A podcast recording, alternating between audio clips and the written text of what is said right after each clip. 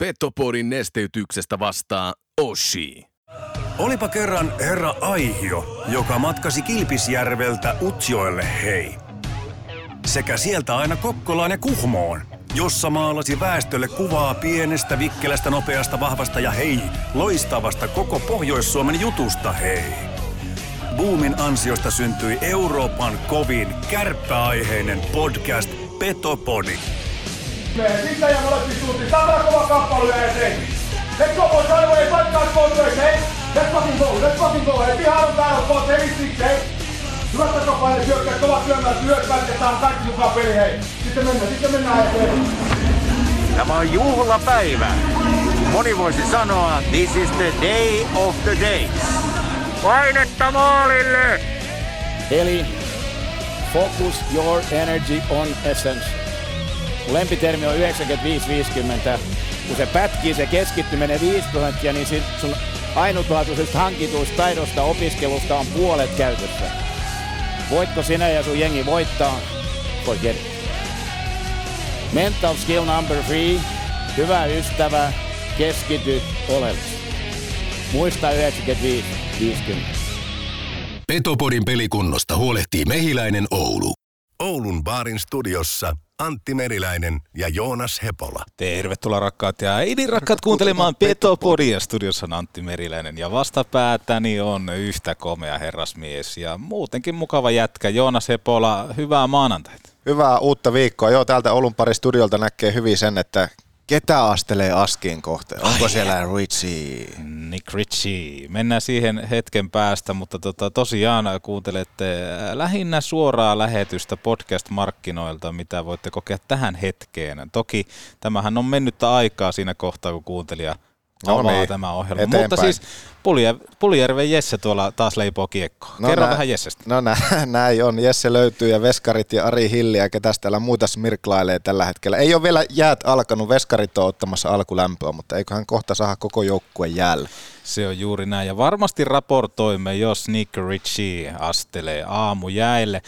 Viikonloppuna pelattiin jälleen kerran. Niin, pelattiin, voitto tuli 5-2. Sanotaanko, että kärpät oli tärkeimmissä hetkissä onnistuja, teki muutama ylivoimamaali, teki nopeat maalit heti myöskin ottelu alkuun ja otti kolme pistettä. En tiedä milloin Oulussa on viimeksi nähty noin Niin tai missään. Niin, tai missään ylipäätään, että tuntuu, että joka työnnöllä tulee ja yhdellä työnnöllä jopa kaksi kertaa. Et jos joskus puhutaan siitä, että, että minkälainen on hyvä startti, niin toihan on aika, aika lupaava startti sille. Ja voidaan sanoa, että oltiin valmiin. Niin, on se perkele sillä, että jos miettii, että kun kuka se tuossa sanokaan viikonloppuna, että kun ö, netin kautta tuloksia ainoastaan seurasi, että katto kello, että eikä se ole vielä peli edes alkanut ja plikannut jo kaksi kertaa, että se oli kyllä melkoinen startti.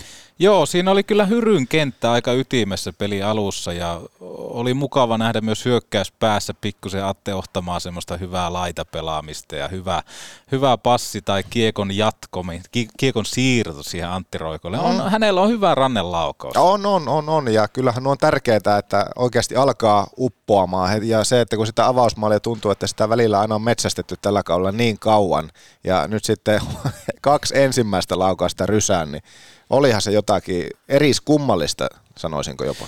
Joo, kyllä, kyllä. Ja siihen Antti Roikon maaliin vielä semmoinen, että kyllähän siinä oli myöskin sinällään onni myötä, toki hyvällä, hyvällä tavalla ja onnikin pitää ansaita, mutta siinä oli vähän semmoista sportin ö, oman pelaajan liikkuvaa maskia ja kaikki muuta, mutta toki ei mitään pois siltä hyvältä, hyvältä, hyvältä laukaukselta. Niin, hyvä laukaus oli joo ja vähän haro ehkä sporttiveskarikin tyhjää, mutta ja niin kuin haro sitten seuraavassakin siinä 2-0 maalissa, jossa niin ikään oli kuitenkin maskia maaliajassa, että oliko Antone siinä taisi olla maskipelaajana ja se oli hauska, itse seurasin tuon pelin TVn välityksellä, niin sehän oli hauska, kun molempia avausmaaleja tarjottiin grafiikalla Joose Antoselle. Että Joo.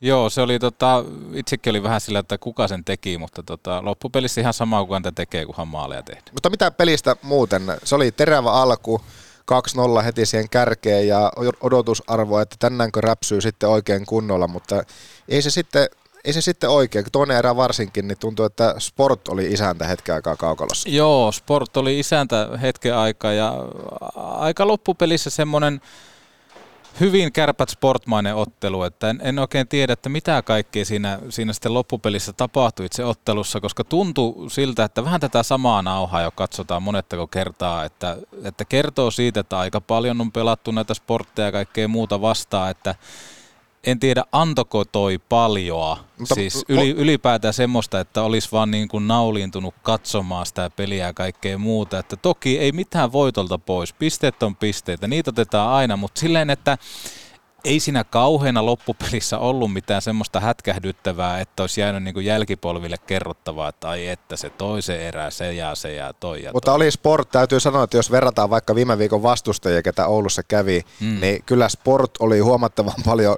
laadukkaampi tuossa illassa, mitä sitten oli ässät. Että, Joo, ehdottomasti. Että Sport, Sport kuitenkin antoi sen haasteen, mutta kärpät tuo on just sitä, että kärpät puolustaa tiiviisti, ei sinne paljon lasketa omiin maaleja ja sitten sitten se, että mikä on huomioarvosta tietenkin tällä hetkellä, että nyt alkaa napsumaan sieltä ylivoimilta, että jos ylivoima tulee, niin se on oikeasti jo pelote, että ylivoimaprosentit alkaa olla jo hyvää tasoa. Ja se, että tärkeis, tärkeisiin paikkoihin maalit, sen jälkeen puolustetaan kaveri kuitenkin aika hyvin sektoreilta pois ja otetaan pisteet ja lähdetään kotiin. Joo, ja sitten tuohon ylivoimaan, niin sinne on tullut semmoista tiettyä jotain luovuutta, että oliko se Ohtamaan maali, joka oli aika semmoisen hienon kiekon siirtokuvion jälkeen, että ja ylipäätään mikä sen maalin jälkeen oli ilo nähdä, niin semmoinen riemu ja semmoinen, että no älä nyt jätkä viitti tohon laittaa enää, että tosta kun olisi ampunut ohi, ne olisi hävettänyt. Että sinne on tullut semmoista tiettyä henkeä ja kaikkea muuta, mitä viime kaudella ei ollut niin kuin oikeastaan yhdessäkään ylivoimassa, että se oli niin semmoista niin kuin mailan puristelua ja kaikkea muuta, mutta toki se, että siihen, siihen on tullut tuommoista luovuutta ja ylipäätään jotain muuta, niin se kertoo siitä, että onhan siinä taustalla myös niitä, että on onnistumisiakin saatu aikaan. On, on, ja sitten se oli hauska mun mielestä, äh, oliko se nyt sitten TV-haastelussa vai, vai sitten radiohaastelussa, missä Koivunen, Koivunen mainitsi siitä, kun kysyttiin, että no et kovin et kovin villisti itse tuulettanut, no ei, että toinen kahden maalin johtoon, niin ei sitä hirveästi viiti sitä tuulettaa. Että. Mutta sekin just kertoo tavallaan just sitä, että se itseluottamus siellä on, että kun niitä onnistumisia tulee, vaikka mekin ollaan just peräänkuulutettu sitä, että näytä tunnetta ja näin, niin jotenkin mun mielestä tuommoinen hyvällä tavalla kiva röyhkeys tavallaan sitä, että no en mä nyt viitti sitten mm. ihan jokaista lähteä tuulettaa. Että. Joo, kyllähän toikin kertoo, että siinä on sisällään tiettyä tunnetta ja ton ainakin itse Koivusen osalta, niin mä merkkaisin johonkin tämmöiseen niin kuin vahvaan itseluottamukseen, että kun tulee onnistumisia ja kaikkea muutakin, niin se on se mailla tuppeen ja jää ottaa, että jätkät tulee siihen, että kyllähän sekin viestii vahvasti siitä, että millä tasolla esimerkiksi vaikka Ville Koivunen tällä hetkellä operoi, Teemu Turuset, Joonas Kemppaiset, oli, oli hyvä, että Gunler sai myöskin syöttöpisteen tuossa ottelussa, että kun sitä ollaan vähän puhuttu, että mihin mies on vajoamassa YMS, niin se oli kiva, kiva huomata, että hänellekin pikku tuommoinen tehotilasto tuli sinne, mutta sitten jos mietitään vaikka sitä Banamania, niin taisi aloituspinnat kokonaisottelussa olla 35 jotain, että kärppien selvästi heikoin aloittaja, että kyllähän tässä niin kuin jännältä ajalta tämä vaikuttaa ja näyttää, että, tai ylipäätään mukava päästä näkemään, että mihin toi kärpät muodostuu, kun tuonne tota, myöskin uutta, uutta vahvistusta tuonne joukkueeseen tulee. Juusola ensimmäistä kertaa oli kokoonpanossa, mutta ei vaihdon vaihtoa nyt sitten ainakaan vielä tähän mennessä. Jotenkin vähän kummastuttaa se, että tässä nyt kärpät on vetänyt kuuella pakilla viimeiset pelit, että seiskapakki ei ole saanut vaihon vaihtoa. Joo, se on itse asiassa ihan mielenkiintoinen, koska kärpäthän on totutusti vetänyt aika paljon nimenomaan sillä seiskalla, että sitten taas pikkusen ehkä ihmetyttää, että, että miksi Juusola sitten otettiin tuohon, että jos ei hän saa pelata, mutta toki kyseessähän on vasta ensimmäinen peli, missä hän puki kärppäpaidan päälle, että se voi olla, että se rooli lisääntyy, mutta olisi mielenkiintoista mutta saada pieni, tietää. Myöskään pieni nimi ei pelannut vaihonvaihtoa ensi, viikon ensimmäisessä pelissä. Kyllä. Sekin pelattiin vain kuolapakilla. Ja se olisi itse asiassa mielenkiintoista myöskin kuulla että, kuulla, että mikä tämän takana on jossain kohtaa, jos tämä on äh, pitkäkin trendi, että miten kärpät aikoo jatkaa ja miksi mennään ainoastaan kuudella pelaajalla. Erottaako pelisilmäsi tällä hetkellä Nick Ritchieitä sieltä jäältä? No ei, ei vielä. En tiedä, onko yhtä huono näkö kuin sulla, mutta en pysty vielä saamaan. Tässä, tässä on nyt yrittänyt katsella, mutta ei, ei, ei ainakaan vielä. Joo, Kärppäjäät on, kärppien aamujäät on maanantailla käynnissä täällä Raksilassa. Joo, ei ainakaan vielä, vielä osunut omankaan silmään, mutta tota, se mikä osuu silmään, niin Tiivola tuolla vetelee komeilla viiksillä, Kossu on jäällä myöskin ja nämä on varmaan semmoisia pelaajia, mitkä entistä enemmän kiinnostaa siinä kohtaa nyt kun tosiaan tuo Nick Ritchie liittyy joukkueeseen, mutta mitä ajatuksia näin, näin tuoreeltaan viikonlopun jälkeen siinä, kun kärpät ottelun jälkeen ilmoitti, että no tämmöinen niin, köriläs tulee? No on, on, onhan ne kovat statsit, siitä ei mihinkään pääse, että tuommoinen pelaaja liikaan tässä kohtaa tai ylipäänsä saadaan. Yli 500 NHL-ottelua ja, ja ihan, ihan kuitenkin niin on tehojakin myöskin enäärissä iskenyt ja se, että 2014 y- ykköskerroksen varaus tietenkin aina siinä kohtaa osoittaa jostakin ja on, on pelannut kuitenkin isoja ottelumääriä NRissä vuodesta toiseen. Toki joukkue on aika paljon kahdeksan vuoteen viisi eri seuraa. Tällä kaudella ei vielä yhtään peliä missään, niin innolla jään kyllä odottamaan. Että mulla täytyy sanoa, että mulla sen verran vähemmän tulee, tai en hirveästi NRiä seuraa, niin Nick Richistä ei, en hirveä, en ole en ole yhtään NR-peliä häneltä nähnyt, että innolla odota, että, että miten hän nyt sitten sopeutuu eurooppalaiseen vähän isompaan kaukaloon.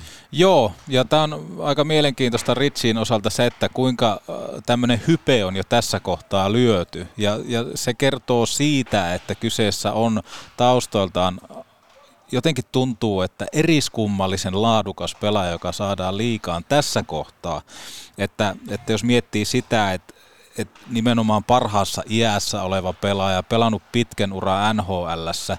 Ja kyllähän toi Ritsi on semmoinen, mitä kärpät todellakin kaipaa, nimenomaan suoraviivainen pelaaja. Kyllä. Sitten taas täytyy miettiä, että, että mitä sitten tapahtuu, kun Ritsi asettuu tähän kärppien joukkueeseen. että et, miten hänet, tuleeko jossain kohtaa, että kun kärpäthän on paikka paikoin aika myöskin tämmöinen virkamiesmäinen jääkiekkojoukkue. Et saako hän pelata nimenomaan vahvuuksilla ja annetaanko hänelle luottoa, koska sitten taas tuommoinen iso jätkä, josta tulee semmoinen, että meille ei vittuilla, ja hän pystyy olemaan vahva maali edessä ja pystyy jakelemaan aika, aika hienoja pusuja ja kaikkea muutakin tuolla kentällä, mutta ylipäätään olla kiekollisestikin läsnä monessa paikkaan, että mitä hänelle käy, niin se on yksi mitä odotan, mutta nimenomaan tuommoista suoraviivaisuutta tervehdin todellakin ilolla, että tuommoista saadaan kärppiin. Ää, ja sitten vielä kotetaan tämä tuleva viikko, että siellä on IFK ja Tapparaa, eli nimenomaan tämmöisiä kärkijoukkueita. Ja toi Ritsi on varmaan niin kuin just semmoinen avain siihen, kärppien lukkoon, mitä kärpätkin tarvii, mutta sitten taas koitetaan verrokiksi ja koitetaan pikkusen ehkä jopa rauhoitella tässä kohtaa sitä odotusarvoa. Siinä kun sanoit, ää, tällä kaudella ei ole vielä pelejä alla, nythän tulee matkustaa Suomeen, täällä on ihan eri kokoinen kaukalo, kaikki pelitavalliset jutut ja kaikki muut, niin se, että jos hän saa siitä huolimatta aivan jäätävän hyvän startin, niin se kertoo kyllä todellakin siitä, että kärpät on löytänyt timantin. Ja kyllähän tämä myöskin alleviivaa sitä, että kuinka ammattimies Mikko Myllykoski tässä kohtaa on. Kyllähän toi rekry on niin iso sulka kyllä. Myllykosken hattuun, että miten ylipäätään hän on saanut puhuttua Ritsin Ouluun. Tässähän varmaan on tätä artistiveroasiaa, joka, joka sitten varmaan helpottaa tätä, mutta mutta mielenkiintoista on se, että et, et miten ja miksi ää, Nick Ritchie valitsi nimenomaan Suomen ja nimenomaan Oulun kärpät. Kyllä. Toki Sveitsissä siellä on, on paikkoja rajallisesti ja ne on aika lailla mennytkin, mutta kun on puhuttu tästä aika paljonkin, että, että Suomen jääkekkoliiga ää, kilpailee tällä hetkellä aika paljon vaikka Ruotsin Alsvenskanin kanssa samoista pelaajista, niin kyllä tämä taas antoi sitten taas liikan suuntaan aika positiivisen signaali. On, juuri näin. Tämä viikko ehkä varmaan tulee aika nopeasti. Voisi nyt ainakin äkkiseltään kuvitella, että kun tosiaan hän on, jos hän tänään Suomeen saapuu, Ouluun saapuu keskiviikkona, mitä ne pelipäivät meni? Keskiviikko, perjantai, lauantai kärpät mm. pelaa. Keskiviikkona Tampereella, perjantaina Helsingissä ja lauantaina sitten Oulussa. Niin jotenkin tuntuu, että nämä viikon pelit, niin keskiviikko nyt luulisi ainakin, että tulee ihan liian aikaisin. Miten sitten viikonvaihteen hifkipelit, että ehkä, jo, ehkä sinne ehkä sinne sitten jompaan kumpaan, olisiko lauantain kotipeliin? No siis tässä niin koitan miettiä vähän Juha Junnomaisesti, että et muutenkin varmaan tupo aika lailla täynnä, mutta se, että kyllähän se debyytti pitäisi ehdottomasti kotona tehdä ja vastassa Helsingin IFK. Mutta sitten taas tämmöinen niin pelaaja, joka tulee hakemaan vähän sitä uutta nostetta uraalle, niin mä aloin tuossa miettimään sitä, että, että ketä tämmöisiä pelaajia Kärpillä on lähihistoriassa ollut. Ää, Jesse Puljujärvi kaudelta 2020, mutta sitten tuli mieleen ehkä tuommoisista isokokoisista, toki Puljukinhan on iso, mutta Juho Lammikko, toki kärppeen jälkeen kävi Venäjällä, mutta siinä oli pikkusen ehkä samassa tilanteessa kuin Ritchie nyt, niin se on ihan mielenkiintoista lähteä seuraamaan, että miten se uudelleen se hapeen saanti sinne pinnalle tapahtuu. Sitten taas ulkomaalaisista, niin täytyy mennä ihan Peter Tenkratiin asti. Et, et siellä hän oli samassa iässä aika lailla kuin Ritsi ja Tenki sai uuden mahdollisuuden sitten kärppien myötä nhl maajoukkuepelien ja kärppäpelien myötä ja Tenki palasi silloin Boston Bruinsiin taisi olla. Mutta mut ylipäätään, että aika harvassa on ne ulkomaalaispelaajat, jotka tulee oikeasti niin kuin avoimesti noin isolla kokemuksella hakemaan uutta nostetta. Toki onhan täällä esimerkiksi Banamankin on yksi semmoinen. Mutta en mä Banamanin osalta kovin kirkasta tulevaisuutta siitä, että tämä kausi antaisi semmoisen CVn, että lähdettäisiin rapakontaaksi. Niin ja tietenkin ihan erilaista lähtökohdista ylipäänsä, jos puhutaan muutamien NHL-ottelun pelaajasta, kuin versus sitten ykköskerroksen yli 500 NHL-ottelun pelaaja. Mm. Joo, kyllä, kyllä.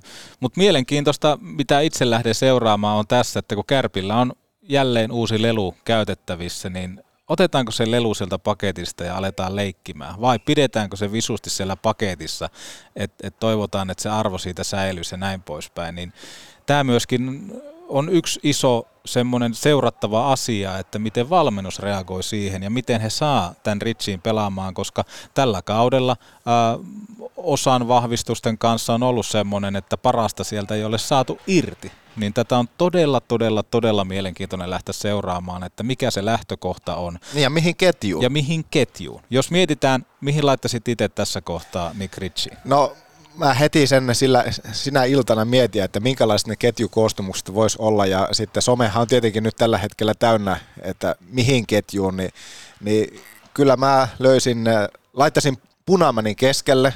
Joo ja Ritsin sitten Punamanin kanssa samaan. Ja no, tällä hetkellä, jos nyt sitten Björkvist ei ole pelikuntoinen, niin sitten täytyy miettiä uudella, mutta jotenkin mä näkisin se, että se olisi nimenomaan Punaman keskellä Ritsi ja sitten Björkvist löytäisi siihen toiseen laitaan. Olisi aika lihaisa, lihaisa ketju.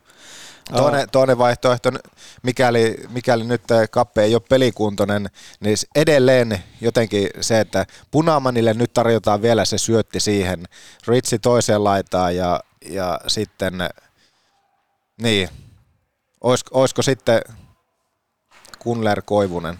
Mä lähtisin itse laittamaan Kunler äh, Banaman Ritsi.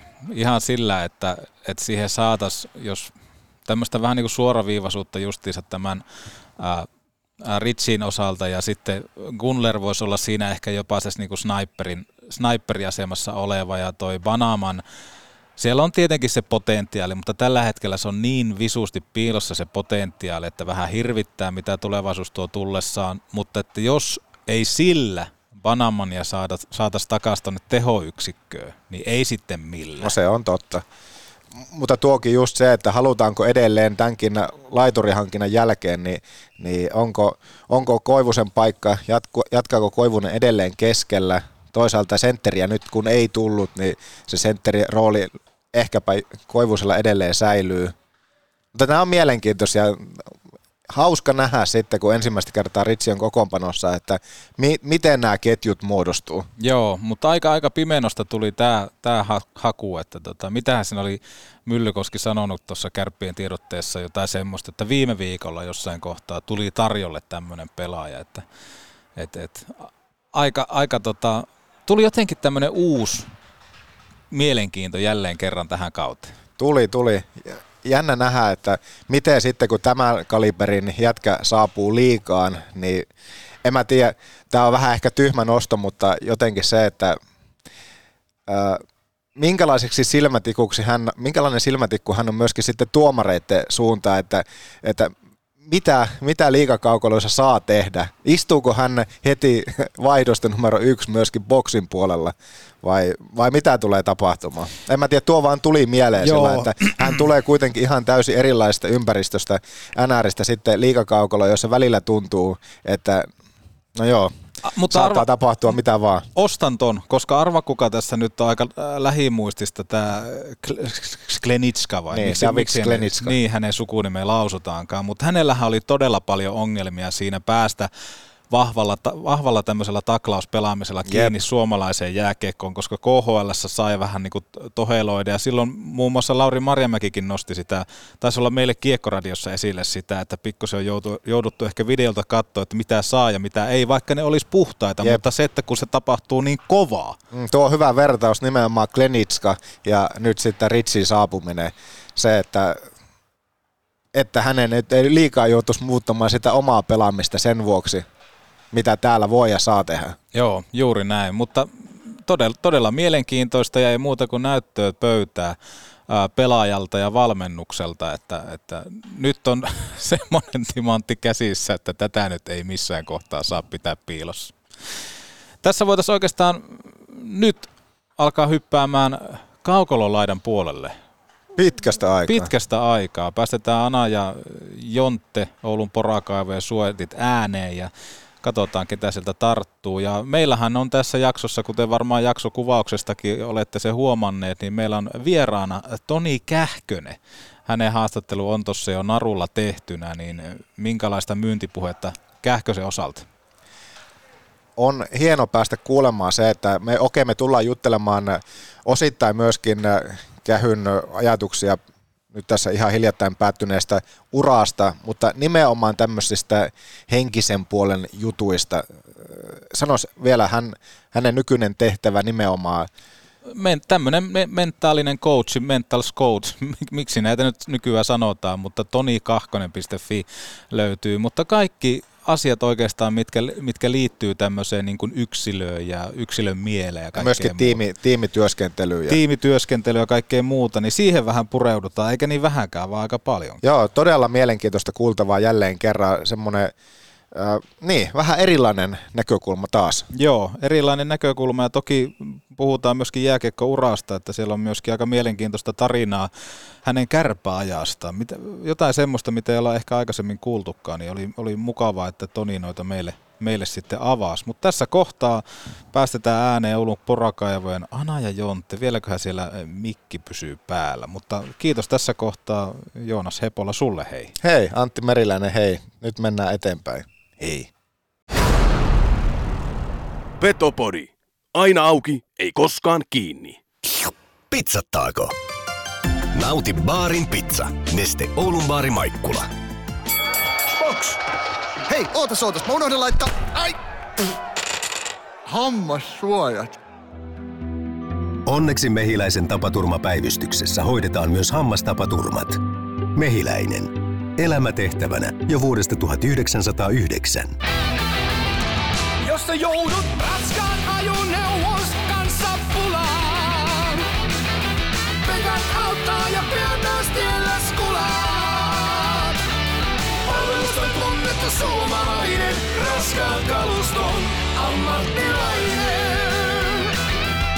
Pekant, Oulu ja Lieto sekä pekant.fi. Lauri Marjamäki, niin on taas viikko aloitettu ja mitä treeneistä pystyy aistimaan, niin kilpailu oli keskiössä. Joo, joo. Tietenkin tykätään pelata paljon maanantaina vähän erilainen reeni, että vähän mennään fyysisesti kovempi kuorma ja sitten noita pienpelejä, niin kilpailuhenkisiä jätkiä, niin niinhän se pitää ollakin ja siinä on tuomari aika kova, kovassa paikassa, että, mutta sitä se on pelissäkin, että välillä tuomarit ei näe. Niin tuossa oli semmoisia tilanteita, muun muassa rangaistuslaukauksiakin tuomittiin, niin kuinka mukava se on huomata, että se aiheuttaa aikamoista tunnetta ja suusoittoa siinä kohtaa, kun tuomio annetaan? No se on hyvä ja sitä pitääkin vähän pientä saada ja sitten kun luulee, että tuomarit on mukaan puolu, puolueellisia, että kyllä aika tasan vedettiin molemmille. Tietenkin pelissä on säännöt, että kaikki käytiin läpi ja sitten jos siellä mörhöillään, niin sitten siitä rangaistaan. No viikko on tosiaan laitettu käyntiin ja jos summataan sitä, että tuossa kalpapelien jälkeen kurssi on saatu takaisin voitteen tielle, niin mikä siinä on ollut takana? No ei ole pelattu jo pitkän aikaa hyvin ja muuta, että, mutta kalpapelissä niin ei oikein pärjätty ja sitten ei saatu sitä rytmiä semmoiseksi kuin olisi pitänyt. Ja sitten itse asiassa pelattiin paljon paremmin nyt kotipeleissä. Vähän rauha tuli sille pelille, että vähän mentiin siihen. Kalpa luistelee paljon ja muuta on erinomainen kotijoukkue ja muuta, että tota, otettiin siitä taas niinku back to basic, ehkä niinku steppi taaksepäin taas sitä, millä pärjättiin ja, ja, ja, sitä kautta saatiin hyvä tulos viime viikosta. Ylivoima, yksi semmoinen, mikä onneksi ainakin meidän silmää studiossa näyttää siltä, että siihen on saatu jotain rentoutta varmaan osumien myötä, mutta ylipäätään jos miettii edellisen pelin vaikka Ohtaman maalia, niin oli aika hieno nähdä semmoinen iloisuus ja riemu siinä, että kiekko liikkuu ja aika luovia ratkaisuja tapahtuu. Mitä mieltä tuosta ylivoiman pelaamisesta? No joo, samaa mieltä. Ja tietenkin sitten sekin, että sitten kun se tulee tarpeeksi kokemuksia, niin sitä kautta on se sitten 5-5 peli tai YV tai mikä tahansa, että YVkin äkkiä, että jos joko kerta vaihdetaan ja katsotaan, että ei tosta tule ja siirretään toi tonne, niin sitä kautta semmoinen niin syöttönopeus ja niin kuin varmaan hyvä esimerkki se, että Turunen haasto sisään ja mm näki Koivusen ja Koivunen poikittain ohtamaalle, mutta se ilman sitä haastamista sinne neljön sisään niin ei tapahdu myöskään näitä asioita ja sitä kautta vastustaja joutuu niinku reagoimaan vähän myöhässä ja sitten joku on vapaana. Ja, mutta varmaan niinku toistojenkin tulos ja muuta ja tietenkin kiva nähdä ohtamaan, niin aina kun se on siinä käynyt, niin tulosta on tullut, niin se on tuossa vinoillutkin, että ei riitä vielä, ei riitä vielä, niin katsotaan sitten, että riittääkö. No vahvistuksia, Nick Ritchie saapuu kärppäpaitaan. Missä kohtaa mies saadaan jäälle mukaan? Öö, pitäisi tänään tulla iltapäivästä tänne Ouluun ja huomenna pitäisi olla meidän harjoituksessa mukana. Minkälaisia odotuksia ja mielikuvia, minkälainen pelaaja tähän kärppiin liittyy? No tarvii sanoa, että mä nyt niin hirveästi, että tietenkin Myllykoski on kattonut sitä aika paljonkin ja muuta ja erilainen sanotaanko sillä että tota, voi olla, että pelituntuma on vähän varmaan ei ole ihan niin kuin maailman nopein jätkä ja muuta, mutta tota, hyvä laitojen lähellä, hyvä maalineessa. Kuitenkin viime vuonna 30 pinnaa jälkeen tuo nhl niin tota, ja sitten kun katsoo, mistä se tekee maaleja tuosta maalineestä ja muuta, mutta tota, maltilliset sillä odotukset, mutta mun mielestä on niinku kiva, että välillä tulee vähän erityylinen, ettei kaikki ole semmoisia, jotka osaa kaiken ja monipuolisia ja pörrää ja hörrää ja muuta, että tota, ehkä tommonen ja varmaan kuitenkin muutenkin sitten niin tota, hänen olemassaolonsa ja mitä on ymmärtänyt persoonasta kysely vähän vanholta joukkuekavereilta, niin lepposa jätkä, joka on hyvällä tuulella koko ajan, että hyvä joukkuekaveri, että tuo pelkkää positiivista energiaa koppiin, niin se on tärkeää. Niin ja varmaan nimenomaan tärkeää toi Maltin alleviivaaminen, että kun todellakaan tällä kaudella pelejä ei vielä alle ja sitten uuteen ympäristöön ja kaikkea muuta. No joo, ja ihan eri peli, mitä hän on pelannut koko ikänsä. Ja sitten ajatellaan tuommoinen meilläkin niin kuin kolme peliä neljään päivään reissataan tuossa, niin kyllä siinä varmaan semmoinen tervetuloa liikaa niin kuin meininki on hänelläkin. Mutta ei mitään, ollaan iloisia, että hän tulee ja annetaan aikaa ja malttia tarvitaan varmaan kaikilta meiltä, että, mutta mä uskon, että pitkässä juoksussa tietenkin itse ajattelee aina, että sitten olisi sitten keväällä parhaimmillaan ja tietenkin nyt meillä muutenkin tuommoinen aika poikkeuksellinen ohjelma seitsemästä seuraavasta pelistä kuusi vieraissa, niin sehän tarkoittaa sitä, että sitten keväällä jossain vaiheessa pelataan enemmän kotona. Että toisaalta hyväkin varmaan tällä, mutta se, että et, et, monta monessa, mutta tota, hienoa, että tuossa saadaan Ukko tänään tosiaan aikataulussa tänne ja päästään huomenna reenaan. No palapelejä tässä aletaan liimaamaan yhteen, niin minkälaiseen ketjuun tätä Richiitä ollaan kuviteltu? No katsotaan sitä, mihin ketjuun sitten pistetään ja muuta. Otetaan äijä ensin tänne, mutta ei tässä nyt ole tarkoitus räjäyttää kaikkia ja muuta. Että mun mielestä joukkueessa on hyvä harmoninen, tasapainoinen meininki ja sitä samaa rohkeutta me tarvitaan tuonne vieraskaukaloihin, että me pystytään kiekolla pelaamaan ja pidetään siitä omasta peliidentiteetissä kiinni ja kyllä sille joku paikka sieltä sitten löytyy ja muuta. Että katsotaan, katsotaan ei vielä lopullisia päätöksiä. Tai on aika selkeäkin, mutta katsotaan ensin, kun saadaan ukko tänne. No miten sitten tämä viikko? Kilpailu on tässäkin keskiössä aika kovia, kovia haasteita, Tapparaa ja IFK kahdesta. Oo, hyvä, hyvä. Taas päästään katsoa, että miten, missä meidän peli menee ja suhteessa vastustajaa. Ja niin kuin sanoit, niin kovat, kovat haasteet eessä, mutta ne on ihan tervetulleita. Ja ehkä silläkin myös, niin kuin, että me tiedostetaan ja ei tehdä niistä liian isoja asioita ja muuta. Että mennään niin kuin rohkeasti pelaa ja niin kuin sanoin, pidetään peliidentiteetissä kiinni. Ymmärretään, että välillä joudutaan puolustamaan vähän enemmän, mutta yritetään silti pitää sitä rytmiä, että pysyttäisiin kiekossakin. Ja meillä on hyvät fiilikset tuolta Nokia-areenasta viime pelistä, niin totta tietenkin vaikka oli Ilves vastassa, niin kaikki olemassa olevat eväät on ja keskitytään siihen keskiviikkoon, ei mietitä liian isosti vielä ja mennään sitä kohti ja sitten katsotaan sen jälkeen loppuviikko. Ei muuta kuin Jontte Kaukola laidalla ja kuka se sattuukaan tulemaan sieltä sitten haastatteluun, kukapa muukaan kuin Ville Koivunen. Tuossa oli studiossa äsken puhetta siitä, että aina ei välttämättä edes tarvitse tuulettaa, koska sen tietää, kun se itseluottamus on siellä, niin silloin se vaan on. Se on juuri näin, mutta kyllä tuossa pikku tauko oli noiden maalinteon suhteen, että oli ihan, oli silti ihan kiva tähän maali. No, aivan varmasti. Hei, uusi viikko käyntiin. Viimeisten joukossa Askista ulos. Minkälainen oli viikon ensimmäinen jää? Ihan hyvä napakka reeni, mentiin aika kovaa päästä päähän ja luistelua ja maalinteko, niin ihan mukava. Viime viikosta niin viisi pistettä tarttu matkaan Sportti S viime viikko. Mitä ajatuksia tuosta viime viikosta peleistä? No, pystyttiin ehkä vähän huonommallakin pelillä voittamaan pelejä, että se on aina hyvä merkki. Ja sitten siitä lauantain pelistä pystyttiin hyvin parantaa kolmanteen erää, että kummassakin pelissä hoidettiin yhdellä kolmannessa kolmanteen erään mentäessä ja sitten tässä, ei kun sporttiaustaan pystyttiin pelaamaan hyvää erää siihen vielä, että kyllä se oli ihan hyvä noususuhtainen. Jälkimmäisen pelin jälkeen sitten seuralla oli tiedotusuutisia.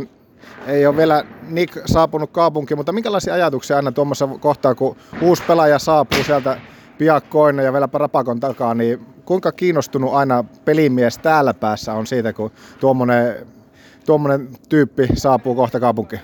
No kyllä se aina vähän kiinnostaa, että kyllä aika nopeasti käydään katsoa vähän miten on pelannut viime kausia ja hyvä makuna. Se oli Ahmiksen pieni jäynä. Joo, että niin kyllä se aina kiinnostaa ja aha, se hienoa saa, että aha, se kaveri pelannut aika paljon NRissä ja varmasti iso pelaaja tulee olemaan meillä. Niin, no heitä vähän jotakin vielä lisää ajatuksia siitä, että äh, paljon on tosiaan NRiä pelannut ja minkä tyyppinen, minkälainen kaveri sieltä on tulossa Killen mielestä? No ei, mulla ei ole ihan kauheasti loppujen käsitystä. Olet videota kattonut niin kuin me kaikki muutkin. Totta kai kaikki videot, highlightit on käynyt kattoa ja näin, mutta mä se on varmaan semmonen isokone, vahva, hyvä kamppailija ja kumminkin taitova kaveri, että on se korkealla varattu, niin pitääkin uskoa, että aika taitava kiekon. No tällä viikolla sitten aika hienoja pelejä, kun on Tapparaa ja on IFK ja on, on kaikkia.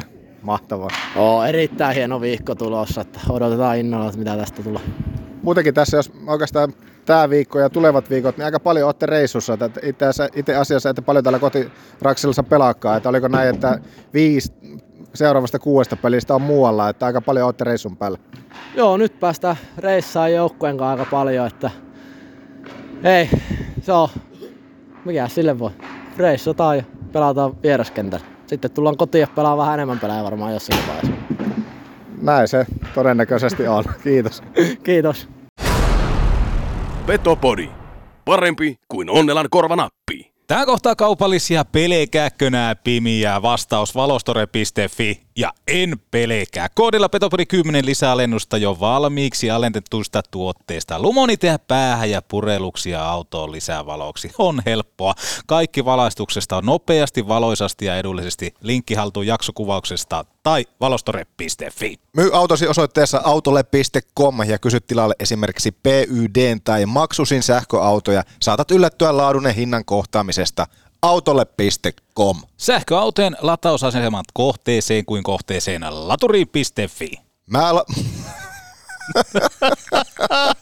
Maalämpöasiat kuntoon. Oulun porakaivot.fi. Petopodin seuraava vieras puhelimitse on tavoitettu ja moni hänet muistaa numerolla 85. Toni Kähkönen, tervetuloa Petopodi. Kiitos paljon. Miten tota, tässä nyt on jonkun verran, jonkun verran siitä, kun olet Oulussa pelannut ja eikö se näin ollut, että Kiekko Espoossa tuossa edellisenä kautena laitettiin sitten kauden päätteeksi hokkarit naulaan, niin mitä sulle kuuluu? Joo, tämä pitää paikkansa, että Kiekko Espoo oli, oli viimeinen ja niin sanotusti ympyrä sulkeutui. Täältä lähdettiin ja täältä, täältä sitten loppui ja mikä oli hienoa omalta kohdaltani. Ja ja nyt kuuluu erittäin hyvää. Se on. On uudet, uudet niin kuin kuviot ja perhekin tykkää, kun on saanut olla hyvin paljon heidän kanssaan. Oho, Tämä on, tämä on aina iloinen uutinen, että perhe nimenomaan tykkää siitä, koska monesti varmaan uran aikana on se, että olisitpa enemmän kotona, niin sitten kun se konkretisoituu, että oot enemmän kotona, niin eikö toi ole ihan positiivista, että se on nimenomaan ollut semmoista, että hei, oikeasti mukava, että oot täällä meidän kanssa. No on joo, ja kyllä lapset on, lapset on tota, tykännyt ja on kyllä ottanut siitä, ne on vielä pieniä, niin tiedän sen, että ne, siinä ei kauan mene, kun ne tuolla isin, isin tota, seuraa ei enää kelpaa, niin nautitaan nyt. Se on, se on hienoa. Tota, osoite tonikahkonen.fi ja siellä on aika mielenkiintoista asiaa nimenomaan tämmöistä vähän, vähän niin kuin yksilövalmentamisesta ja kaikesta muusta on kyse, mutta kun sun uras tosiaan Kiekko Espoon kapteenina tuli edelliskautena päätökseen, niin kuinka selvää se oli, että nimenomaan uran jälkeen lähdetään valmennustehtäviin, ei jääkiekkovalmentajaksi, vaan nimenomaan tämmöisen yksilövalmentamisen pariin? No ei se selvää ollut, mutta se on, sanotaan, että tuossa siinä itse kun 30 hujakoille ja vähän kypsy, kypsy ajatus ja, ja huomasi huomas tota, silloin, että se fysiikkapuoli ei enää ihan hirveästi kehity ja on enemmän yllä, ylläpitoa, että mitä, mitä, miten sitä pystyy sit niin kuin sitä omaa peliä kehittämään ja, ja tällaista, niin se, se meni sitten tänne niin kuin mentaalipuolelle ja, ja no siellä nyt on itse kokenut kaikki mahdolliset vastoinkäymiset niin kuin loukkaantumisista ja, ja paineista ja virheistä ja epäonnistumisista ja niitä ei itse silloin oikein osannut käytellä ja, ja nyt on niin kuin silloin heräs ja 30 tienoilla ja nyt opetteli silloin itse käyttämään niitä ja huomasi sen hyödyn, että ne on taitoja, mitä, mitä voi myös opetella ja, ja nyt haluan sitä viedä eteenpäin.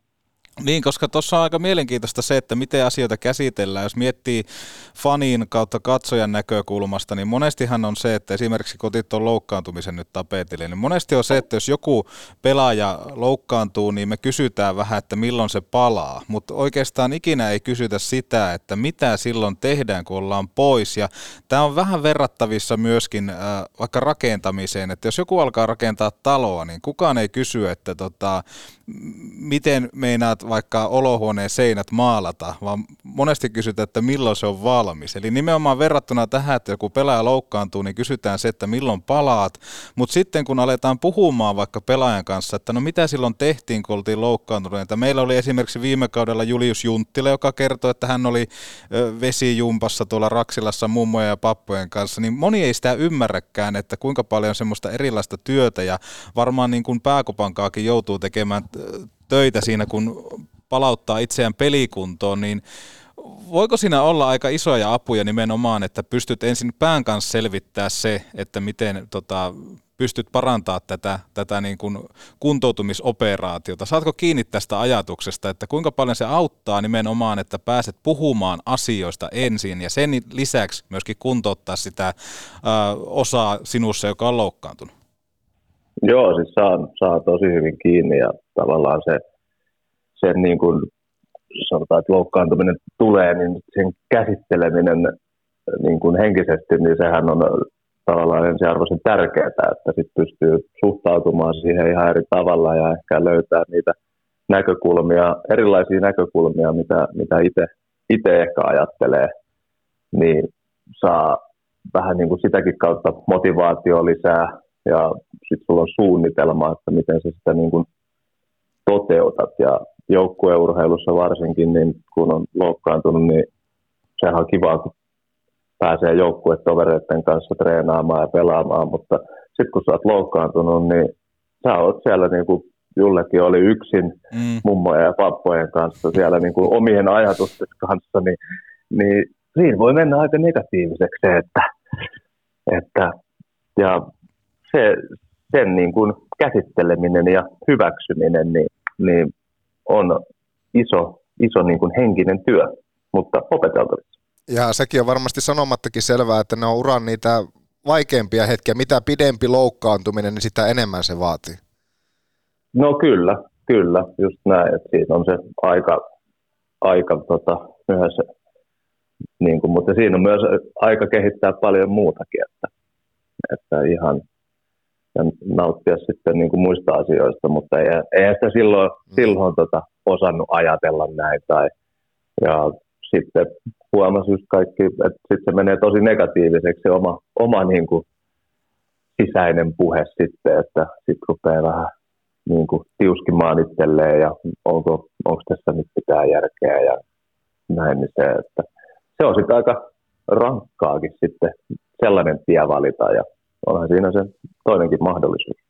Niin, tämä on aika, aika mielenkiintoista aihetta, kun aletaan miettimään muutenkin urheilusaralla, mutta etenkin jääkiekon, kun jääkiekko on aika semmoinen maskuliininen laji ja todella nuori laji ja jotenkin tuntuu, että siinä on edelleen ja ollut aina vähän semmoista tiettyä luolamiesmäisyyttä, että viitaten kaikkiin suojavarusteisiin, miten ne alkaa kehittymään pikkuhiljaa. Jossain kohtaa pelattiin ilman kypärää, sitten tuli kypärät ja sitten oli vähän vaikeuksia saada jopa visiirit päähän. Ja, no toki viitataan tähän nyt sen verran, että myöskin jääkiekossa saa poikkeuksellisesti myöskin tapella, mikä kuuluu osittain myöskin tähän show-bisnekseen. Mutta että jääkiekko joukkueessa on yli ylipäätään paljon tämmöisiä erilaisia rooleja. Tappelijat on ehkä pikkusen vähenemään päin, mutta nyt kuitenkin on tultu siihen pisteeseen pikkuhiljaa, että tämmöiseen kaikkeen henkiseen hyvinvointiin on alettu myöskin panostaa jääkiekon saralla. Oulussakin ää, kärppien toiminnassa on mukana Toni Mets, mutta kuinka takamatkalla esimerkiksi jääkiekko on tämmöisten henkisten valmennusten kanssa, koska puhutaan joukkueen lajista, mutta joukkueessakin on kaikki yksilöitä? No joo, se on mun mielestä hienoa, että siitä on nyt puhuttu enemmän. Mä en ehkä osaa sanoa, että kuinka paljon takamatkalla se on hienoa, että niin kuin nämä just kärpätkin on reagoinut ja itsekin Metsin palveluita käyttäneenä silloin Oulussa pelanneena, niin hienoa, että hänkin on tullut niin, kuin, niin sanotusti vähän enemmän päivittäiseen tai isompaan rooliin tässä, tässä niin kuin jutussa. Että, mutta kyllä mä luulen, että nuo yksilöurheilijat ja noin, niin, niin käyttää niitä paljonkin, koska siitä on on se hyöty. Ja, ja heillä on sitten niin kuin, kaikki riippuu niin kuin itsestä, niin siinä pitääkin hakea se paras mahdollinen versio itsestään, niin, mutta mä en ehkä osaa vastata, että kuinka paljon takamatkalla, mutta hienoa, että, hienoa, että se on sitten niin kuin nousussa päin ja, ja jotkut sanoit tuosta niin kuin vähän luolamiesmäisyydestä, niin, niin tavallaan se on ehkä just se, jääkiekossa on hyvin iso tämmöinen, tämmöinen kovan äijän Just ma- ma- maine, että, että ei me nyt niinku tunteista puhuta tai että jos harmittaa, niin, ää, niin kuin, että sitä ei saa tehdä ja niin kuin, vähän niin kuin mennään, mennään niin kuin, kunhan kestät nyt vaan. Ja Just näin. Tavallaan kun se, että, että eihän se niin kuin poissulje sitä, että, että niitä voisi niin kuin sanoittaa tai niin kuin käsitellä, että eihän se, niin kuin, se on yleensä se vaan helpottaa niin kuin henkisesti, kun niitä vähän käy läpi, niin, niin se on ehkä tämmöinen hyvä, että tämmöiset pehmeät, pehmeät piirteet tulee nyt sitten esiin, mutta ihmisiähän nekin kaikki urheilijat on ja kaikilla on, on ne omat taistelunsa niin sanotusti, niin, niin, niin hyvä, hyvä niitä on käydä läpi. Ja, ja sitten kun urheilijoiden kanssa nyt jutellut, niin kaikki aina ajattelee, että mä oon ainoa, kun on tällaisia ajatuksia, että ei kellään muulla ole. Niin kyllä siellä, siellä on ihan kaikilla, kaikilla on, on niin kuin omia juttuja. Ja, ja sitten kun niistä itsekin vähän tuossa rupesi kyselemään ja puhumaan, niin, niin siellä on ihan samoja ne on niitä virheitä ja vähän jännittää, kun on iso peli tulossa ja, ja omat epäonnistumiset harmittaa ja niin kuin, ihan samoja asioita siellä sitten niin kuin loppujen lopuksi on, vaikka kaikki ehkä ajattelee, että se on vain mulla. Minkälaisena sinä silloin itse omalla peliuralla koit, että minkälaista oli ottaa apua vastaan tai saati just sitten kysyä apua? No se ehkä siellä niin kuin joukkueen siellä niin kuin päivittäisessä arjessa, niin, niin ei siellä, siellä ehkä hirveästi niistä just puhuttukaan. Että se on enemmän sitä niin kuin fyysistä treenaamista ja taktista treenaamista niin kuin videoiden ja näiden kautta. Että, että nämä, nämä on tullut niin kuin omalta omalla, omassa uralla, omalla uralla niin tullut niin kuin ulkopuolelta. Et sitten on tullut niitä tilanteita, kun on, on niin negatiivista, että, että nyt on vähän niin kuin, että tarvii kyllä, että tämä ei ole enää kivaa, niin sittenhän sitä rupeaa etsimään, etsimään apua, kun on tarpeeksi kaivannut sitä kuoppaa itselleen. Niin, niin, mutta että mitä syvempi se kuoppa on, niin sitä kauemmin se aina kestää, kestää tulla sieltä ylös. Että, että se on ehkä itsellä tässä, että kun nämä on kuitenkin opeteltavissa olevia taitoja, niin jos ne oppisi jo mahdollisimman aikaisin, niin sitten kun, ni, kun niitä tilanteita tulee, niin tietää, mitä tehdä.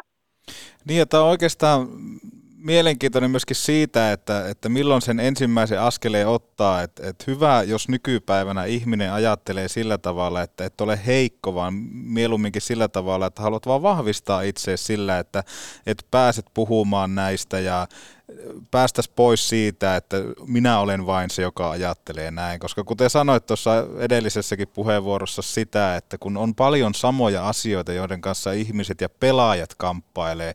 Otetaan nyt vaikka, että, että jollain on vaikka jotain, jotain riippuvuuksia tai jotain muuta. Että se saattaa olla se ensimmäinen kynnys siitä, että sen riippuvuuden toteaa ääneen olla iso, mutta sen lisäksi tai sen jälkeen oikeastaan, kun siitä on päässyt niin kuin yskäsemään sen pahimman ulos, niin jotenkin varmaan tulee semmoinen fiilis, että jää vaan kaipaamaan, että pääsis puhumaan lisää, koska huomaa, että tämä auttaa.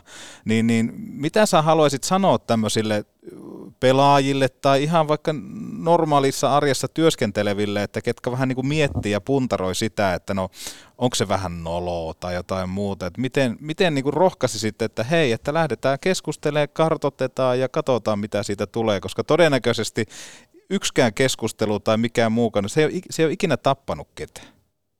No se on just näin ja, ja ehkä semmoinen, jos nyt näkökulmaa voisi vaihtaa tuommoisesta, niin kuin, että mitäköhän muut mahdollisesti ajattelee, niin ehkä semmoinen niin kuin itsensä, itsestä kiinnostuminen ja itsensä niin kuin kehittäminen ja koska se on kuitenkin vaan sitä niin kuin, semmoista uteliasta tutkailua niin kuin, omista ajatuksista ja samoin niin kuin, käyttäytymisestä, että vähän haastaa itseensä siihen, että, että miten voisi niin kuin, kehittää itseensä ja tehdä, tehdä asioita paremmin tai vähän niin kuin jopa ajatella paremmin ja positiivisemmin, niin niinhän se vähän on, että että harvoin sitä niin kuin negatiivisella fiiliksellä niin tulee positiivista tulosta. Toi positiivisuus, se on aika mielenkiintoinen kans. Mä, mä tykkään nyt tarttua näköjään kaikkeen näihin, mitä sä tuolla linjaat ja kaikkea muuta, niin positiivisuus on monesti se, mihin nojataan ja aletaan oikeastaan sen kautta etsimään asioita ja kaikkea ratkaisuja. Ja jotenkin itse koen, että se positiivisuus on aika paljon myöskin jossain määrin asenteesta kiinni, tämä tulee vaikka elämän käänteisiin tai jotain muuta, niin voiko tota positiivisuutta opetella jotenkin lisäämään? Pystyykö sitä kehittämään? No ehkä no siis sillä, että mihin sä kiinnität niin kuin huomiota. Tavallaan se, että jos omia, omia pelikokemuksia, että, että jos sä kiinnität huomiota vaan niihin sun virheisiin, niin seuraava kerran, kun sä lähdet tekemään jotain, niin, niin se, että nyt ihan hirveästi anna mahdollisuutta itselle siihen, että sä onnistuisit, että sä pelkäät sitä seuraavaa virhettä, niin tavallaan miettiä myös sen, että mitä asioita sä teet hyvin ja missä sä oot hyvä, omia vahvuuksia, niin, niin se vähän niin kuin kiinnität huomiota jo niihin niin kuin positiivisempiin asioihin, että, että missä, niin kuin, että mitä, mitä teet jo hyvin, niin siinä ehkä sellainen niin kuin, se on sitten ehkä vähän semmoista niin kuin yltiöpositiivista, että vaikka asiat on kuinka huonosti, niin pitäisi sitten miettiä väkisin niin kuin positiivisia, niin eihän se, ei se nyt niin, kuin niin mene, mutta on siellä kuitenkin paljon varmasti asioita, mistä, mistä on, on vaikka niin kuin tyytyväinen, että asiat on hyvin ja ja mitkä on hyvin, niin keskittyy myös niin. Niin, ei nuo koskaan ole helppoja juttuja. Varmasti just se kanssa, että sitten kun menee tarpeeksi kauan tyyliin huonosti, niin, niin, niin se kierre vain nimenomaan just kasvaa ja kasvaa ja miten se kierre sitten aina siinä katkaistaan. Niin nämä on jotenkin hauska, tässä on nyt ollut lähinnä kuunnella ja, ja pohtia näitä teidän keskusteluita, mitä tähän mennessä on käyty, että oikeita vastauksia näihin periaatteessa mihinkään ei ole, vaan se, että se on aina niin kuin yksilökeskeistä, niin kuin jokainen on oma yksilönsä.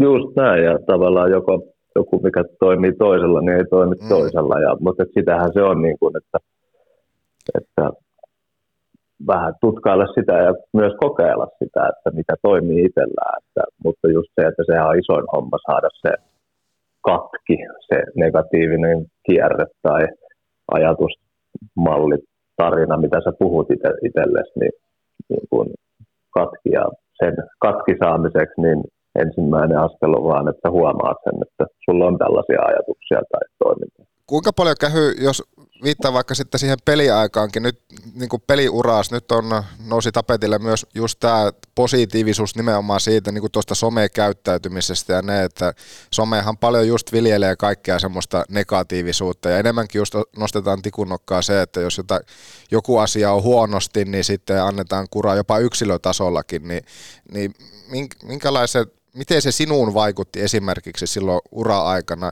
Välillä olit se maalintekijä ja ratkaisija, mutta jossakin kohtaa sitten se e- epäonnistui ja sen jälkeen kun tuli kura, niin minkälaisia ajatuksia ne sulla herätti silloin peli, peliura-aikana? No kyllähän se aina niin kuin, kolahti, mm. niin kuin, varsinkin jos on niin kuin, kritiikistä kyse, niin kyllähän se no, otti silloin niin kuin, hyvin varsinkin kun ei, ei vielä ollut ihan, ihan käynyt tätä tällaista matkaa itsensä kanssa, niin, niin otti sen niin kuin itseensä niin, niin sanotusti, että, että kyllähän se aina harmitti. Ja sitten ensinnäkin, kun niitä silloin sattuu vielä lukemaan ja mitäköhän ne lehdet kirjoittaa ja seuraavana päivänä ja toivottavasti onkohan se hyvä vai huono ja mitä hän nyt sanoo, niin kyllä, kyllähän se on niin kuin itseensä vähän niin kuin nilkkaa ampumista, että on vähän, että ja eihän niihin oikein voi vaikuttaa, mitä se media siellä kirjoittaa. Mutta kuinka paljon ne vaikutti se, että kyllähän jokaan, kukaan ei ole koneen ihmisiä tässä ollaan, niin se, että kuinka paljon koet, että se esimerkiksi joku, joku niin kuin kirjoitus, joka oli negatiivissävytteinen, niin se meni tyyliin, niin kuin kirjoituskin meni jo iho alle ja, ja se, että otit tavallaan niin kuin liikaa itse siitä, mitä, mitä nyt sitten jossakin mediassa kirjoitettiin tai sanottiin? No kyllähän se, kyllä se vähän vaikuttaa, mutta se mikä urheilussa ja no yleensäkin niin jääkiekossa oli hienoa, niin se seuraava mahdollisuus tulee aina yleensä hyvin nopeasti. Niin se on niin kuin, että tavallaan sitten, no oliko ne tietoisia taitoja, että miten ne pysty, mutta että heti kun niin kuin pystyy kääntämään sen niin kuin sitten sinne tulevaan, että, että mutta nekin, että jos ne tulee sieltä aina sitten esille oma mieli ottaa yleensä vaikka negatiivisia asioita esille, niin, niin kyllä aina välillä muistuttaa, että, että toivottavasti ei nyt taaskaan tule tällaista virhettä. niin, koska sitten aika alitajuntaisesti alkaa myöskin pelaamaan ehkä jotenkin niin kritiikin sävyttämällä tiellä nimenomaan, että no mä nyt kokeilen antaa tonne se syötön, koska mua on ke- ha- haukuttu siitä, että mä en ikinä osaa antaa tuommoista poikkisyöttöä tai pystysyöttöä, mutta jos, jos mietitään, sunkin jääkiekkouralla sä oot ollut todella paljon kapteenistoissa mukana, niin tämä on vähän tämmöinen ehkä niin kuin työhaastattelumainen kysymys, mutta mitä koit, että itse pystyy tuomaan siihen kapteenistoon ja mitä sun mielestä tämmöiseltä niin kuin hyvä, hyvältä ryhmänjohtajalta kaivataan? No mä itse olen niin kuin esi, esimerkillä johtaminen. Ja mä niin kuin itse uskon niin kuin siihen, että ne teot, teot kertoo enemmän kuin ne sanat ja sanat ja teot pitää olla niin kuin linjassa johtamisessa, niin se on ehkä niin kuin se oma, oma niin kuin näkemys ja sitä niin kuin pyrki sitten omalla esimerkillä näyttämään, että mitä, mitä siellä halutaan jäällä tehdä ja toteuttaa ja, ja laittaa niin kuin kaikki siihen. Et en, en ehkä koe, että oli niin kuin hirveän puhelias siellä kopissa. Tarvittaessa kyllä, mutta, mutta että en niin kuin ollut se äänekkään kaveri, mutta yritin omalla esimerkillä näyttää sitäkin enemmän. Ketkä on sulle ollut semmoisia niin sanottuja johtajaesimerkkejä? Sä oot kuitenkin niin monessa seurassa, monessa, monessa maassakin pelannut, niin ketkä on ollut semmoisia johtajaesimerkkejä omalla tyylillä ja tavalla? No, sille aika määreissä mennään, niin Espoossa, Espoossa oli niin kuin hyviä tämmöisiä kokeneita pelureita silloin, kun itse tota, ensimmäiset kapteenin natsat sain, niin siellä oli niin kuin, äh, Rajamäen Erkki, Heiskasen Santeri, Karalahti, niin kuin heillä, heillä on se niin kuin omanlaisensa johtajuus ja, ja sellainen niin kuin olemus. Sitten tietenkin no, Oulussa, Oulussa on nyt on Lasse, Lasse oli todella, todella iso niin kuin tällainen esikuva sitten, sitten kun pääsi niin kuin sitä näkemään ja kokemaan oikein, että mitä, mitä se niin kuin on. Että, mutta Lassallakin on niin kuin todella sanat ja teot kyllä niin kuin kohtaavat, niin, niin se niin kuin itse, itseäni kyllä oli niin kuin iso, iso juttu nähdä se lähellä, läheltä. Entä ja, sit, niin, jatka vaan. Niin, näinpä sitten mä mietin, että mitä sitten, no ne on nyt ollut sellaisia, jotka on niin kuin sitten eniten, eniten sitten ehkä omaa toimintaa sitten niin kuin opettanut ja muokannut. Millä tavalla, niin vielä tuohon johtajuuteen ja nuohon, ehkä kapteenistoon ja noihin liittyen, niin muutamia kausia oli myöskin ulko. Miten se johtajuus sitten, muuttiko se jollakin tavalla muotoaan, tai miten esimerkiksi sitten kun mentiin rajojen ulkopuolelle, niin minkälaisia johtajatyyppejä tavallaan sitten sieltä löytyi? No siellä oli mun mielestä vähän erilaista. Niin kuin, Suomessa se on jotenkin niin, joukkueurheilu on, on niin kuin todella, tai jääkiekossakin se on todella tiita, paljon tiiviimpää, mutta siellä, siellä se tuntui välillä, että se oli niin kuin joukko yksilöitä ja, ja taitavia yksilöitä tai näin, että se oli, se oli vähän eri, erityyppistä mun mielestä ja sitten ehkä kun tuo oli niin kuin, Suomessa nyt kuitenkin yleensä on, on niin kuin enemmän, enemmän suomalaisia ja se, se on niin kuin se tiiviimpi se yhteisö siinä, niin sitten kun menee tuonne ulkomaille, niin kuuluu siihen niin kuin vähemmistöön niin sanotusti, niin, niin se, oli vähän ehkä semmoinen eri, eri fiilis ja, ja siinä piti tehdä vähän eri tavalla töitä, että pääsee sitten niin sisään siihen. Niin se, mutta en mä tiedä, on, onko siellä nyt silleen, mutta se, semmoiset fiilikset niin kuin jäi, jäi itsellä Miten sitten, jos puhuttiin tuosta kapteenistosta ja niistä esimerkkeistä, niin monesti kun jouk- jääkiekkojoukkoista puhutaan, niin yhdessä isossa roolissa on tietenkin valmentajat, niin mitä valmentajia, ketä valmentajia nostaisit sitä esille? Paljon erilaisia persoonia sunkin uralla on ollut tuolla. Yksi tämmöinen ehkä niin kuin oma suosikki on Petri Matikainen, joka on ehkä semmoinen coachi, jos miettii, että itse olisin pelaaja, niin ostaisin varmaan joka lause ja joka pilku ja sana ja pisteen, mitä hän, hän päästää suustaan. Niin minkälaisia valmentajaesimerkkejä nimenomaan johtamisen tasolta on jäänyt mieleen? No Petu on itselle suurin, niin kuin ollut suurin vaikutus itselleen ja hän nyt oli se, joka mut kapteeniksi valitsi ensi, ensimmäistä kertaa Espoossakin, että ja ja jo niin kuin sanoin, häneltä on hyvin paljon tullut, tullut hienoja asioita ja ne on vasta myös osa, osannut vasta tajunnut myös tässä niin kuin myöhemmin, kun on ruvennut pohtimaan, että mitä siellä on niin kuin ollut taustalla ja myöskin jutellut hänen kanssaan, niin, niin hän, hän on niin kuin se suurin vaikutus ollut, ollut omaan uraan ja omaan niin kuin, ihmisyyteen, koska siellä on tullut niin kuin paljon, paljon sellaisia asioita, mitkä niin kuin on myös jääkiekon ulkopuolella huomannut. Ja, ja no sitten on erilaisia, ää, Late Aremäki on ollut, ollut itsellä jo silloin Espoossa junioreissa ja siitä sitten liigassa ja vielä Oulussakin, että siitä on niin kuin, hän oli vähän erilainen kuin Petu, että Petu oli semmoinen niin kuin, on niin fiilispohjalla tunteella eläjä ja sellainen, ja Late oli enemmän sitten tämmöinen taktikko, taktinen nero, ja heidän yhdistelmänsä silloin Espoossa, niin mä koen, että se oli niin kuin ollut paras valmennus tiimi, mikä on ollut, että siinä on niin kuin ollut, ollut molemmilla todella vahvat niin kuin vahvuudet ja molemmat on saanut tehdä sitä omaa, omaa juttua, missä on hyvä ja, ja mutta että niitä on niin kuin erilaisia. Late on sitten niin kuin ollut taktisesti se tyyppi, joka on niin kuin antanut paljon peli, pelijuttuja ja, ja mutta että siellä on, ja sitten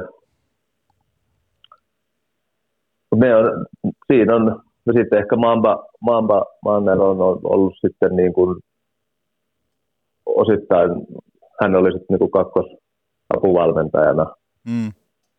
Ja siitä niin kuin ehkä semmoinen intohimo jääkiekkoa kohtaan ja jääkiekon niin kuin eläminen ja hengittäminen niin on ollut niin kuin hieno kokea, niin kuin miten valmentajalla on noin, noin niin kuin rakastaa jääkiekkoa ja miten se, se tuo, tulee ulos. Se on ollut niin kuin hieno, hieno nähdä ja olla siinä niin kuin mukana.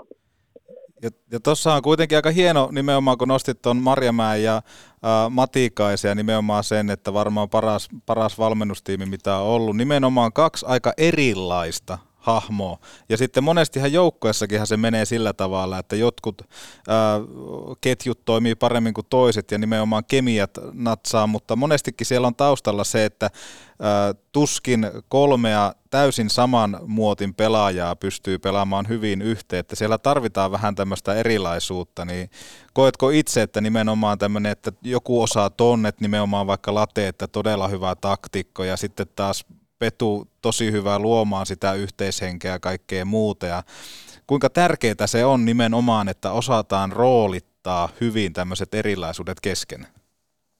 No mä koen, että se on todella tärkeää ja että se on niin rikkaus myös, että siellä on erilaisia henkilöitä ja tyyppejä niin kuin luonteita niin kuin joukkueessa ja, ja, ja valmennuksessa, että että sehän on vaan sitten, että miten, miten niistä saa sitten kaiken irti ja kaikki pääsee pelaamaan ja käyttämään vahvuuksia ja siinä missä on hyvä. Meillä on noin vartti tässä aikaa, niin jutellaan myöskin peliurasta tässä nyt jonkun aikaa. Espoosta se kaikki alkoi, Espooseen se kaikki sitten viime, tai niin kuin 22 päättyi mitä kaikkia ajatuksia on niin kuin isossa kuvassa käy peliuralta nousee mieleen? Paljon kaikenlaista kerksit kokemaan ja voittamaankin. Joo, kyllä sitten tuossa kun olen nyt miettinyt niin kuin omaa uraa, niin kyllä se niin kuin 15 vuotta tuli tahkottua, niin, kuin, niin on se kyllä on kiitollinen, että on noin pitkän uran saanut ja päässyt pelaamaan ja nähnyt todella paljon niin kuin hienoja ihmisiä siellä matkan varrella ja, ja en mä ole niin kuin, en tiedä miten olisi niin kuin noin, noin paljon nyt päässyt kokemaan eri tunnetiloja ja mahtavia kokemuksia ja paikkoja ja, ja niin, muuten kuin jääkiekon saralla, että kyllä niin kuin tosi kiitollinen on, on näistä kaikista. Petopodi.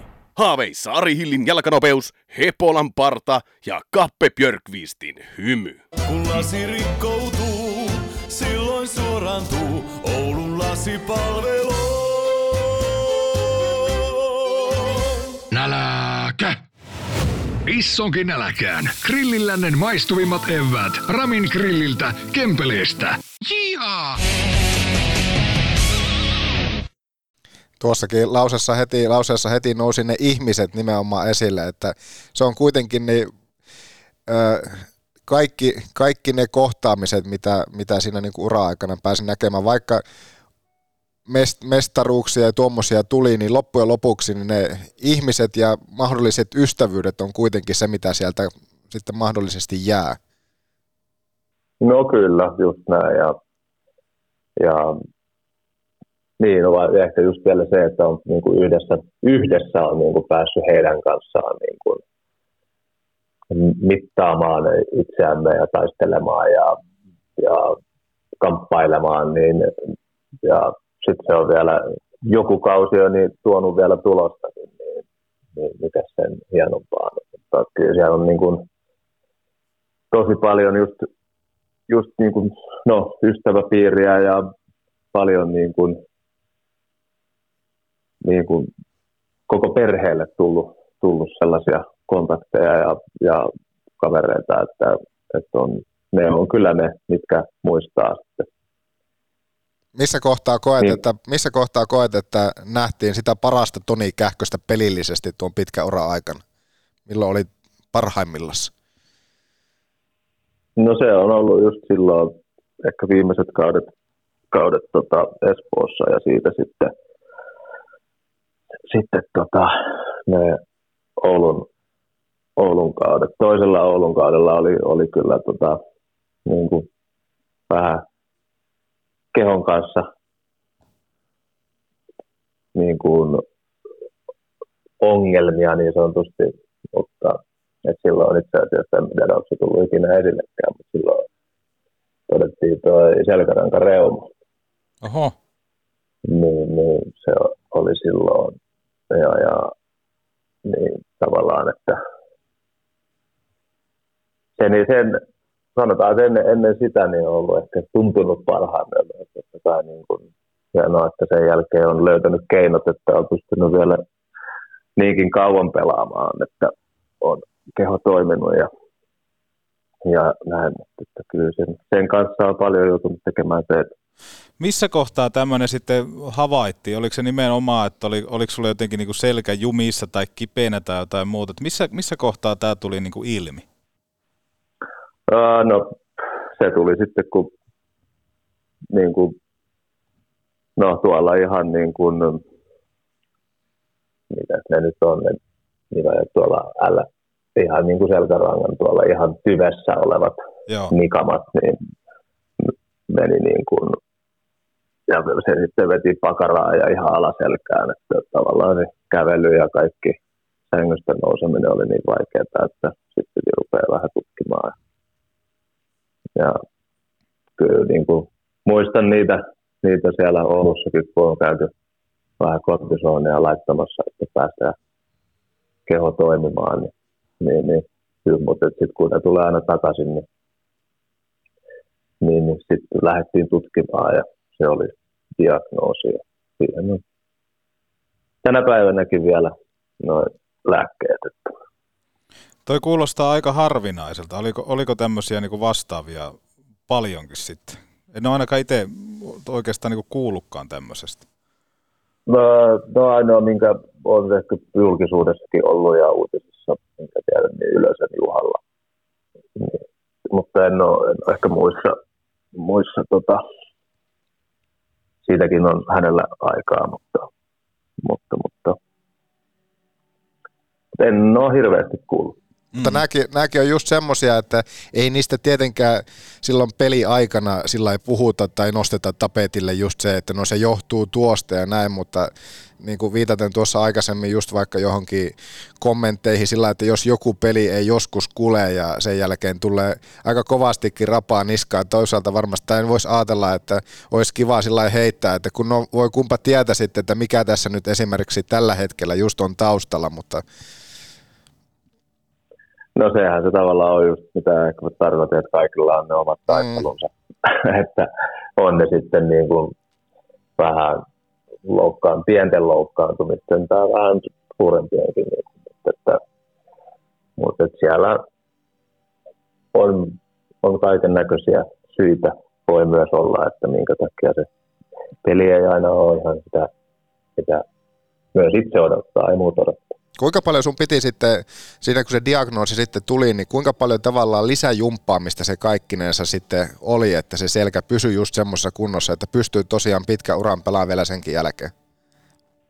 No kyllä se niinku treenaamista muokkas ja niin kuin todella paljon tällaiseen ää, lämmittelyyn ja kehon niin kuin val- valmistamiseen rankkaan suoritusta varten, että, että se, siihen niin kuin piti kiinnittää tosi, tosi paljon huomioon ja, ja kyllä kaikki tällaiset niin kuin isot, isot puntit pitää, piti jättää pois, että ne ei niin kuin enää se vaan vei niin kuin huonoa suuntaan. Ja kyllä se tuossa loppu, loppuuralla huomasi, että kun on ollut joku peli jossain vieraspelissä ja sen jälkeen hypätään bussiin, niin kyllä se aika, aika jäkkiin veti, että, että kyllä siinä seuraavana aamuna sai puoli, puoli tuntia varata ekstraa, että, että saadaan kähy jäälle. Että. No varmasti. Tuossa muistelin vähän niitä pelikavereita esimerkiksi, mitä täällä Oulunkin sillä ensimmäisellä stintillä oli, niin a- aika huikeita jätkiä oli silloin samoissa ketjuissa pelas. Muistele vähän kanssa heitä. No, no joo, joo, en tiedä oliko muuten, tota, taisi olla nämä Turris ja, Joo. ja, ja Demersi, Jason Demersi ja oliko vielä muita muuten noita, jotka tuli tuolta napakon takaa sitten, mutta joo, ABC Turris, eikö ollut tämä? Kun... hei, hei, avaa sitä, niin kerro nyt, kun oot nä- läheltä nähnyt, kun tota, Kyle Taris menee tota, ä, Escortin kanssa syömään ABC noutopöytään, niin maistuuko se ruoka ihan normaalisti? Ammuta nyt huhulta vähän siipiä, jos mahdollista. no nyt se, en tiedä muistaako tai kultaako aika, aika muistot, mutta tota, kyllä tota, semmoisen, missä nämä aina, aina tota, Kyle ja Jason kävi, ne kävi siinä italialaisessa vastapaikassa, mikä oli siinä tota, aseman vieressä. Nyt en muista nimeä, mikä se oli, mutta siinä ne oli joka ilta vielä pastalla. Se oli niinku se heidän, heidän tota, paikkansa. Ja, että, mutta ihan hienostihan ne tota, vielä senkin jälkeen tosi oikein tulisi pelaa vieläkin NHL. Temersi ei taida enää, en ole ihan varma, mutta en ole niin tarkasti seurannut, mutta hienoa se on aina nähdä, kun noin niin kuin isot nimet tulee ja millaisia henkilöitä ja Jason oli kyllä niin kuin yksi positiivisimmista henkilöistä, ketä on nähnyt ja iloisempi. Aina positiivinen virne, virne tota, naamalla, niin oli hieno. Ja, ja oli se hieno, siellä oli Jusa Jokinen, Hade, öö, Humli. Legendoja. Mm, niin, kyllä. Että oli, on kyllä. Kivoja muistoja Oulusta, täytyy, täytyy sanoa. Tuohon Demersiin pakko ottaa vielä oma, omakohtainen semmoinen niin näkömuistillinen juttu, että harvoin sitä on nähnyt niin tyylikästä puolustajaa. Siis se oli jotenkin kaikki luisteluasennosta lähtien ja en tiedä tekikö hän yhtään virhettä Oulu Visitin aikana. Muuta kuin, että se on joka ilta sitten pasta, pastapaikassa, mutta siis se, että hän oli tyylikäs ja varmaan just tommonen, niin kuin kuten sanoit, että aina, aina hyvä virne kasvoilla ja kaikkea muuta. Mutta sanoit, että se diagnoosi oli siinä toisella kärppäkaudella, mutta toisella kärppäkaudella nasahti myös mestaruus. Miten, miten summaisit mestaruuskauden? Siellä oli kuitenkin vähän semmoisia juttuja, että tuleeko tästä mitään. Oli vähän uutta valmennusryhmää ja kaikkea muuta silloin, kun Late tuli Oulu. Ja sitten toki omat junnut oli kasvanut aikamoisiin ratkaisijan rooleihinkin. No joo, taisi olla, oliko alkukaus, oli itse asiassa todella vaikea. Vaikea ja tota, sitten se kyllä saatiin, saatiin käännettyä. Mä en tiedä, onko Lassakin toi tainnut itse asiassa jossain sanoakin, että, että kun ei, ei oikein äijät tuntenut toisiaan. Ja sitten siellä ruvettiin pitää, pitää pelireissuillakin tällaisia niin kuin että jokainen vähän niin kuin kertoo, kertoo itsestään, että mikä, mikä on miehiä ja vähän tutustuttiin enemmän toisiin, toisiimme, niin, niin sitten rupesi siitä kääntymään. Sitähän se luottamus myös on toisia kohtaan. Se on juuri näin. Mutta, mutta joo, siis silloin nämä Donskoi, Junttila, Kemppainen, niin silloin tämä kausi kun todella löivät läpi ja, ja, ja pelaavat. No, Julle ja Kepu on tullut, tullut takas, takas Ouluun ja, ja no, ne nyt valitettavasti joutuu sitten oman matkansa sitten päättämään. Mutta, niin kuin uransa, että harmi homma, homma hänen kanssa kannaltaan, mutta ymmärrän terveys edellä. Kyllä, kyllä. Sulla on myös yksi, yksi visiitti tuolla Unkarissa, niin toki mulle ja Joonakselle tosi tuttu sarja, mutta kerro kuuntelijoille vähän, että, että minkälainen paikka oli pelata ja miten, miten tota kohteli. Öö, kohteli siinä mielessä ihan hyvin. Ainoa harmi, että oli tämä koronavuosi. Joo.